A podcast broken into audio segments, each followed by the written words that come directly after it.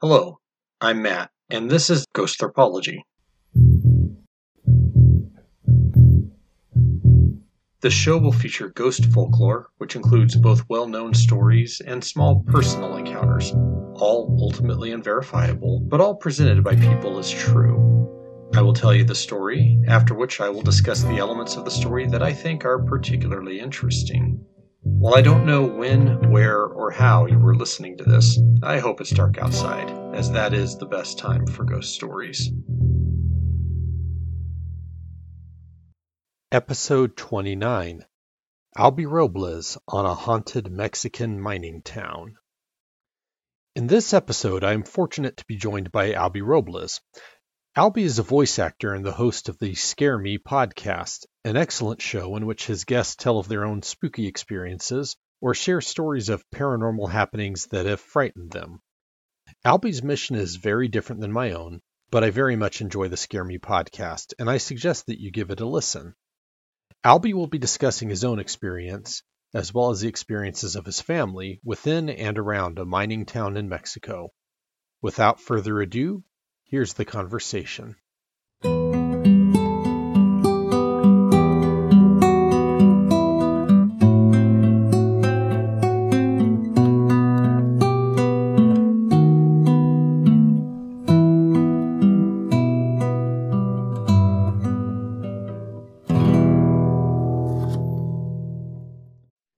When I asked you to be on my podcast, you had suggested a uh, story regarding some of your own experiences. So, why don't you tell us about that? Yes. And the reason I thought that would be fun is that in your podcast, you typically are researching something that is a, a legend or lore from somewhere. And this is just actually based on an experience that I had. Uh, this took place in Mexico. I, I was born in Mexico. Albie is short for Alberto and I would go back to visit every year, even though I moved up here at the age of four. We'd always go, you know, several times a year. Spent a lot of time in my childhood down there. And when I was in high school, I have a cousin down there who's around the same age. He's, he's a few months older. My visit there coincided with his graduation, or rather, the high school graduation of the school where he used to go because he moved away from that place in, in the years in between but he still got to go. Uh, he still got invited to go to that high school graduation uh, party, and and so I went uh, with him as well. We drove up together. High school graduation parties are very different down there because the legal drinking age is 18, and so you have like this banquet hall with waiters going from table to table, taking like buckets of beer and and different uh, forms of alcohol around. They're serving the the students and all the moms in the meantime are getting together at one's house and or maybe a, in a group of houses that are they're making like basically uh, menudo which is a, a, very hearty soup that a lot of mexicans will use to, to basically like sober up down there at least in that area.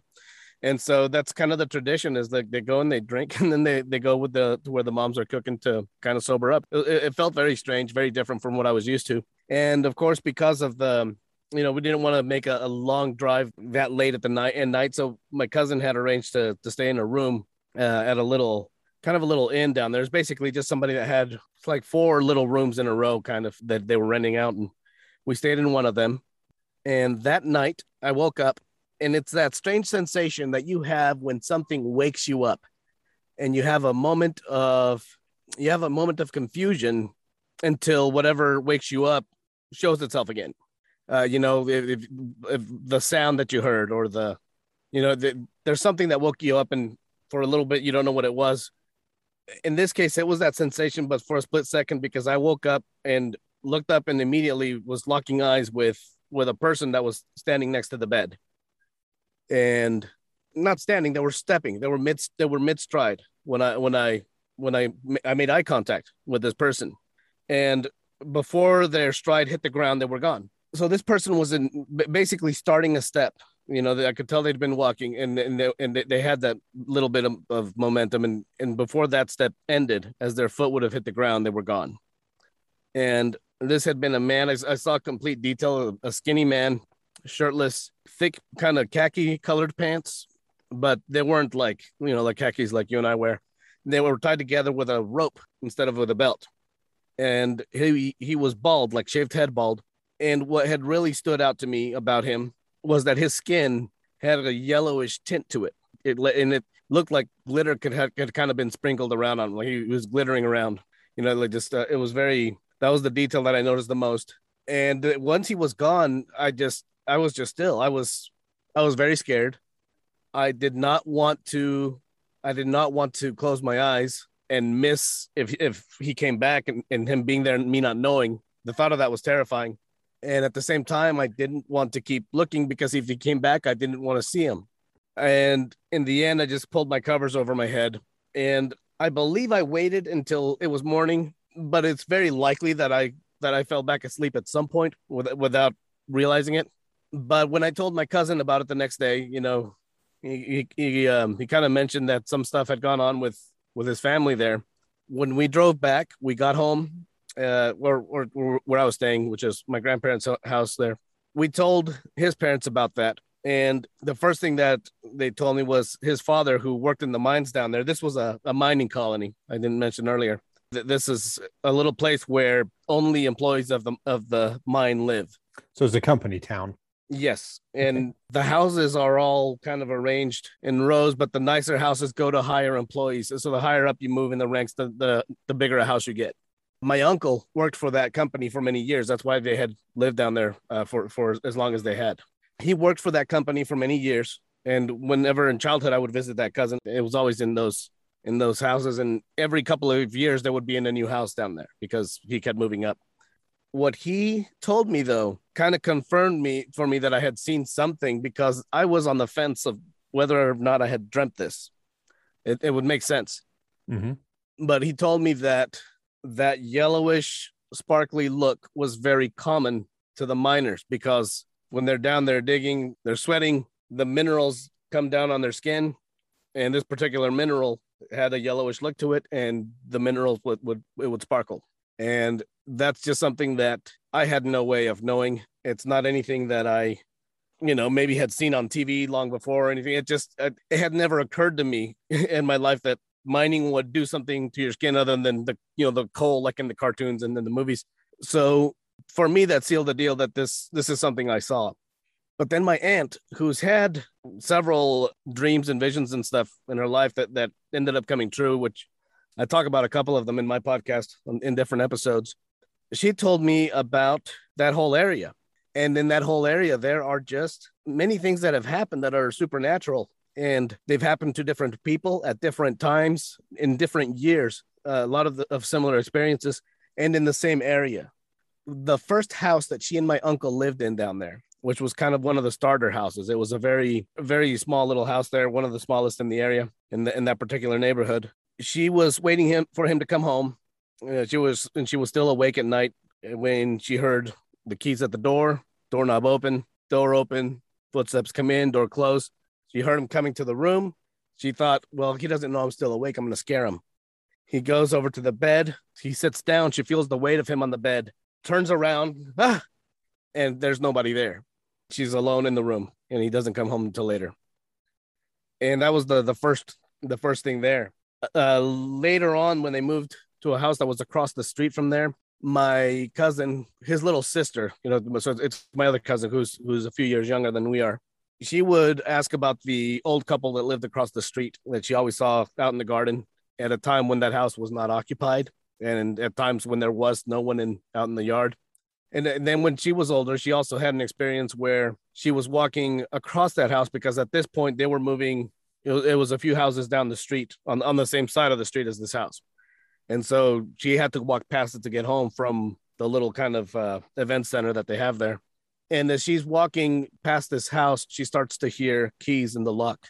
And the closer she gets, it's like in the movies when somebody's panicking that that the person who's assailing them is, is getting closer and closer. You know, they're the, the, she heard the keys start to speed up and they sounded more rushed and they sounded more panicked.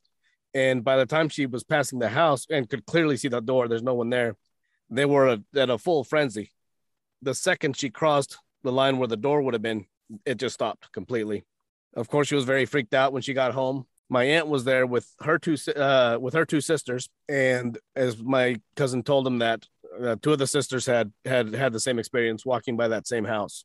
Another occasion where they were heading up to a party, they took a shortcut through the woods. This was somebody else in the neighborhood that told them about this when she asked about the woman that had been in front of her in the woods that had, had taken the she'd kind of been following this woman uh, as kind of her her guide for which way to go and she said where's the lady that was in front of me? And they said there wasn't anybody. And it dawned on her in that point that she had not seen any feet on this woman that there just weren't feet and there should have been uh, because of the length of the of the dress. They went on to tell me about not just this place but this is close to a city in mexico called parral which they told me has a reputation for being a pretty evil place. And i don't know if that's still the case now. You know this was 20 or 30 years ago but that there was a lot of devil worship there and that there was there were just always bad things happening, like I uh, uh, like at a higher rate than than in surrounding places. I don't know the veracity of that, but what they were telling me about that place, um, when they all used to live there before they, they got the job at the colony, and my cousins were, I don't think they were born yet, or they were maybe, I don't think they would have been born yet. So this was my aunt uh, moving into a house with her two sisters there, and this house was attached to a building that used to be a bar, and you know, this would have been a long time ago, and and it was old then. So this would have been an old timey bar. Uh, who knows, like early 1900s or so, and it was supposed to be a particularly rowdy, bad place. When they first got there, they had a priest come in and bless it because of the reputation that place had. And that night, my aunt woke up feeling weight on the bed and looking up and seeing a person looking down at her with just this absolute look of hatred and rage in their eyes. And she, she just woke up to the, just snapped her eyes open, and then that person was standing on her bed looking down at her. The person jumped off the bed, ran to the window, and jumped out, second floor window.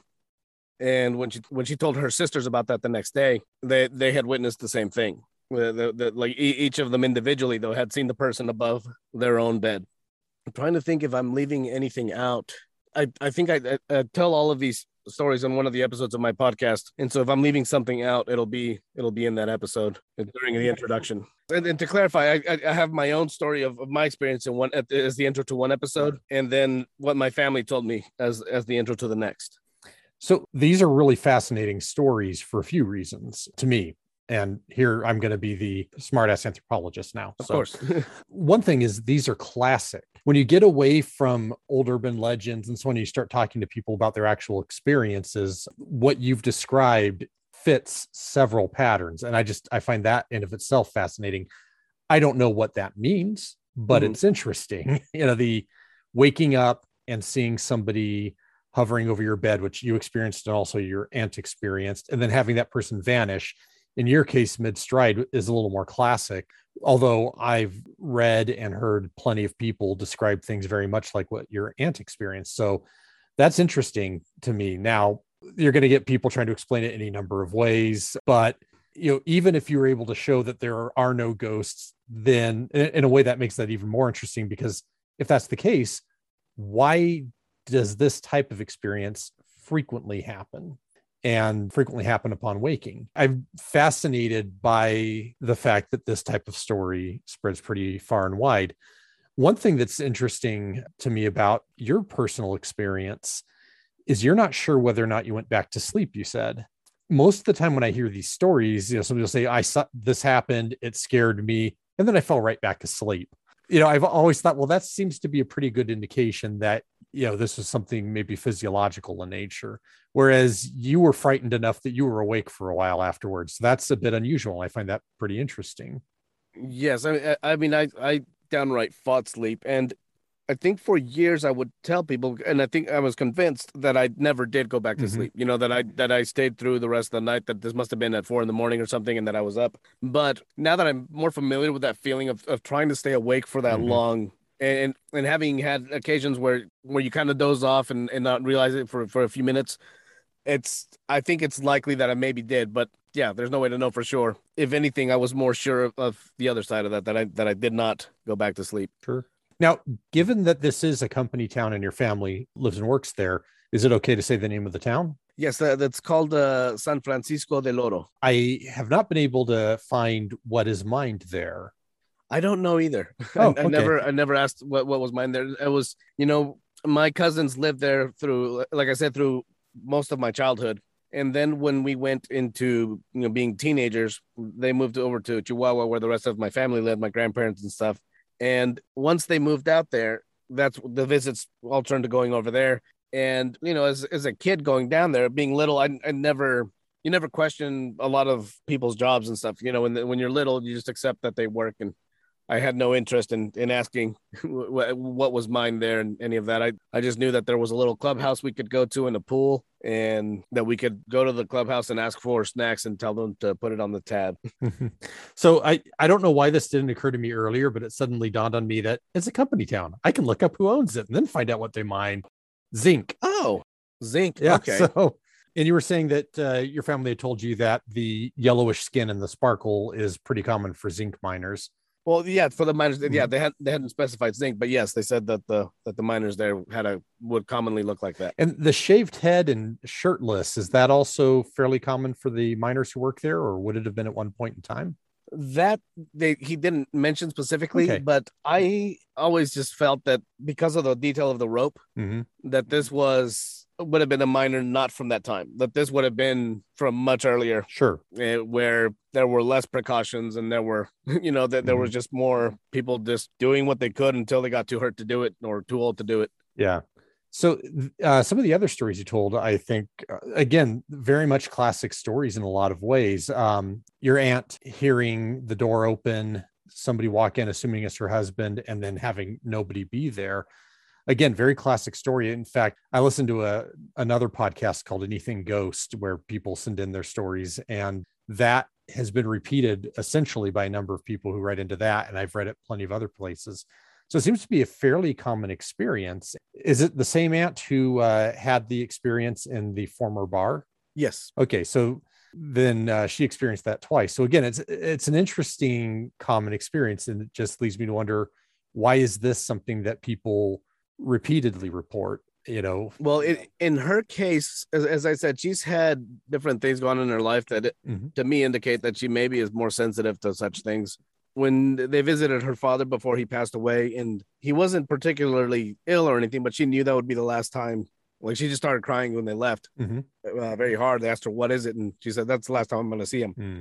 And it turned out to be true. But in another one of my intros, I told the story about when they went out of town and she woke up in the middle of the night to see this huge chunk of ceiling falling down onto her. Then she woke up. It had been a dream, and she was just out of breath, startled, everything. They drove back to find that their upstairs had flooded, Mhm. and the water had soaked through the through the floor of the upstairs, which had caused water damage to where a large chunk of plaster fell down exactly where she sleeps on her bed usually. And she wasn't there, so it didn't get her. But she's had stuff like this all her life eh, to the point where, and I don't know if anything happened this particular time, but I remember her cleaning the house one time, and this is when she first started telling me about all this stuff. She knocked something over and broke it, and just a little trinket or something, and she started crying. And then I said, "Why are you crying?" And she said, "Something bad's gonna happen. Every time I break something, something bad happens." And she seemed sure enough that something would because it was she just never broke things unless something was coming up. Is there anybody else in your family who's uh, reported experiences like that, or just your aunt? the closest uh, would be on the other side of my family. Uh, my father has two sisters who are twins, and they've always felt something when the other one has something going on. If so, one of them is, is experiencing something bad, the other one is getting upset and doesn't understand why. And when one of them was pregnant, the other one would get morning sickness. Uh, so they, they've always had that stuff going on, but that's that's the only other experience I can think of that anybody in the family might have had, to my knowledge, at least. and you may not know the answer to this question, and that's fine if you don't, but I'm curious. As I was saying, a lot of what you describe as having happened both at the former bar and in San Francisco del Oro, which all Spanish speaking listeners will know that my attempt at any sort of Mexican or Spanish accent is terrible. I'm not going to insult anybody by trying because it will just sound horrible. They are very common types of experiences in a lot of the ghost stories that permeate the US and Europe. You may not know this, but are those also common types of experiences people report in Mexico? Yeah, I honestly don't know the answer to that because, like I said, this was my experience and then the experiences that my family told me about. Mhm. But despite my visits down there, I grew up in the US. Right. And so I don't know as much of the folklore down there as as I would have if, if I'd grown up there. Sure, sure. So you know, I I'm sure that I heard little ghost stories here and there as a as a kid, hmm but not enough of them to, or at least none that I really remembered that stuck with me uh, into adulthood. So I, yeah, I don't, I don't know what all gets told or talked about down there uh, frequently. Yeah. Well, it can also be a little interesting because uh, since we live in the southwestern U.S., you know, there's a lot, and there has been since you know the late 18th century, a lot of interaction with Mexico. So I think there's a lot of bleed over as far as both folklore, but also the type, the way that people describe their experiences with things that they can't understand because you have populations that are constantly interacting. Oh yes, I, you know I do know that down there there's a lot more belief in that kind of thing to where I think it's not seen quite as uncommon as it is here, or uh, quite as quickly dismissed. Mhm. You know, down there you have hugely Catholic population, a lot of which still will will pray to saints. You know, you you, you lose something, you you pray to Saint Anthony, I think it is, and Mhm. there, are different saints that you pray to, like like they each have a, their own specialty. And if you need this particular thing, you'll pray to this particular saint. And we have a Dia de San Juan down there, in which I don't know if it's through all of Mexico, but it was in that town. I remember everybody just kind of being on the lookout because the tradition was on that day, you're gonna get somebody wet. You know, people would hang around hiding behind corners with water balloons with their they'd be out in their front yards with hoses and as people were driving by they if you had your window down they you know they they they'd put their hose in there. They they they'd spray it in there and they pelt cars with water balloons or, or people walking by like they- they're, they're they're running around with water guns. And everybody knew to be on the lookout. You keep your windows up. You, you just you don't mess around on that day or you're going to get soaked. And i remember seeing this and being fascinated because it was it wasn't like oh it's the neighborhood. Like we would drive to the store or something and you'd see it everywhere like on it, it's just it all over there were people doing this it was it was crazy and so you're celebrating these specific days for specific saints uh, having prayers to specific saints and you know you have down there like the curanderos Mhm. which uh, this is kind of a Mexican witch doctor. And going to a lot of the little shops down there, you see the candles and statues of the of these saints and uh, just different figures. Uh, some of which are uh, supernatural figures, some of which are pretty scary figures that people will make a shrine to or will make. They'll keep these as a some kind of good luck charm to to bring them luck in a particular endeavor you know to gain wealth you get this one and and whatnot and so there's definitely a lot more openness to the things that are supernatural or abnormal down there you know, back when I was still actively doing archaeological field work, um, and I'd work in Southern California, it was not uncommon in certain places to find, you know, small shrines with a candle to a saint in the middle of it. Almost always an out of the way place, somewhere that wouldn't be clearly visible unless you knew it was there, or you know, like me, you were some idiot wandering through the Manzanita. but uh, yeah, we'd come across them, and it was always kind of fascinating to see what people left there next to it. Crazy. You, you, there there are just things left all around that you have no idea. That i i found in Uh. in new mexico there was an old graveyard uh, where all the graves are from either very early 1900s or late 1800s and if you heard the episode i had about the killings down there Mhm. uh, this is the graveyard that that five name gravestone is in. It's the same place. There was a little grave that had a little basket hanging off of it. And being in high school and and you know foolish and not having quite the respect one should have for such things uh, my friends and i went and we opened it up and there was little scraps of paper in there and there was like a little rolled up little uh, coil of hair. Like, like it was just like a little, little braid of hair. And then we put it right back in and, and left. We, we freaked us out a little bit you just stumble onto things here and there that at some point it made sense to someone and there's an explanation at the time but that isn't there anymore. Hmm Yeah, and I, I'm often fascinated by a lot of the kind of folk magic traditions that you get and how they spread items on the landscape that you might not expect to be there. But that's getting into archaeology, actually. there, there's actually some archaeologists who specifically have gone out to study locations where people have left what they usually refer to as offerings, whether or not the people who left them think of them that way is often open to question. But uh, yeah, locks of hair are common, pieces of paper with information that's relevant to whatever they were doing. Cigarettes, probably one of the most common things. I think I'm trying to think if there was that in there. There, there was something else. There's something that I'm forgetting that was in there that I, I can't think of what it was. I don't think it was cigarettes. I don't think they would have lasted quite as long. It's always fun going to the uh, Society for California Archaeology meetings, and uh, there's always sessions that are run by and paneled by Native American leaders. And they will spend a good chunk of some of them complaining about all the new age people who are going and polluting rock art sites by leaving things behind. Oh my gosh. Yeah. Interesting. Anyway, that's that's a tangent. Uh,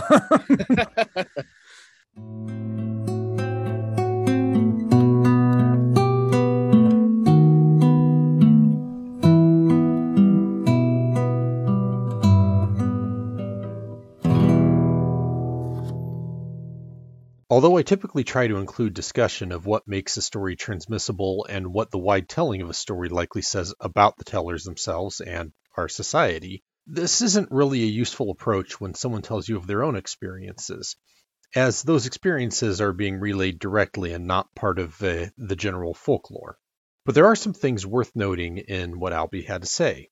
As was said during the discussion, many of the elements of the stories that Albie shared are fairly common in people's reported ghostly experiences. Waking to find someone in the room who quickly vanishes, though the man jumping out of the window in Albie's aunt's room was an unusual take on that. Hearing footsteps in the house at night and feeling pressure on the bed, only to see empty space where your other senses say there should be a person.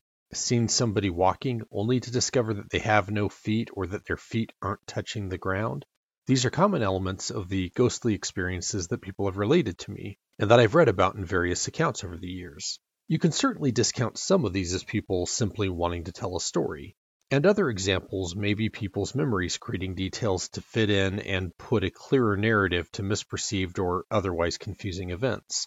But the commonality of such elements among people who claim to have had paranormal experiences is interesting in of itself, and I don't think every example can be explained so simply.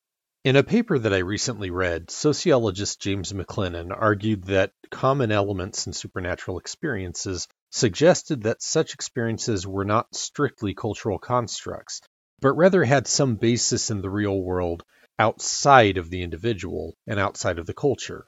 While he stopped shy of suggesting that the real world elements were supernatural, I felt that he strongly implied it, and I am a bit less likely to assume that something unexplained is necessarily supernatural, rather than simply being, well, unexplained.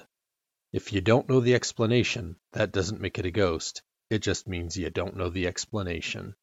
But I do think that McLennan is essentially correct.